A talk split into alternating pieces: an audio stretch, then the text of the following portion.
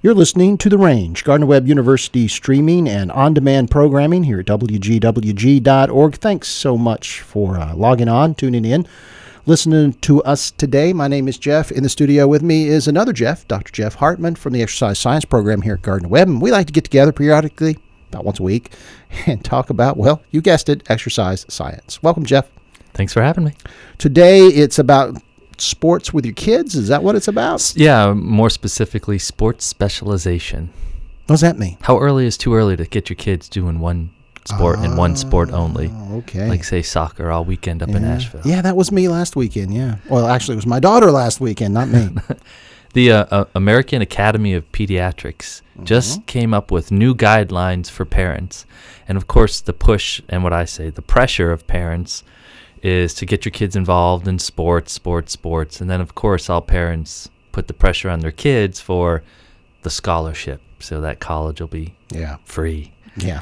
And interestingly, there's really little evidence to suggest that sports specialization or getting kids doing just one sport all year round will increase their likelihood of success in mm-hmm. athletics.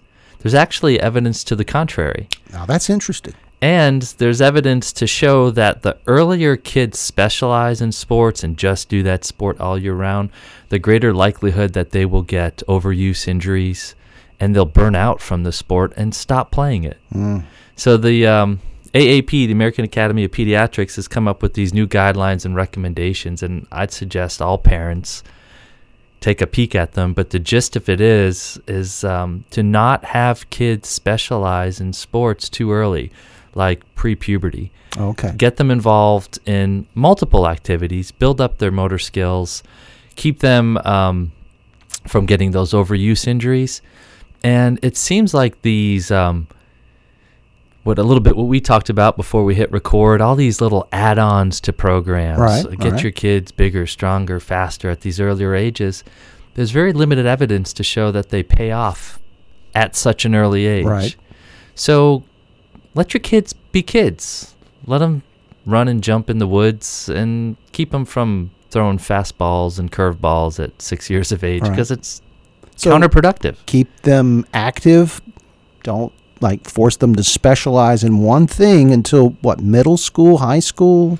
Yeah, you yeah probably middle school, high school. Of course, some kids mature later than others, but that post puberty is when you can start to sort of self select out some Mm-hmm. sports.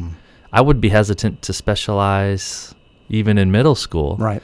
Um, but yeah, this this push to get kids on one sport early, it doesn't work. It's not healthy. And and and counterproductive doesn't show that they get more scholarships or any of those kind of things. Good Just the opposite is true. Good information. Dr. Jeff Hartman, if you want to get in touch with him, you got questions, you want to find out more about the exercise science program here at Gardner Webb University, just email us here at the station and we'll pass the information along to Jeff. That email address is info, info at wgwg.org. Thanks a lot.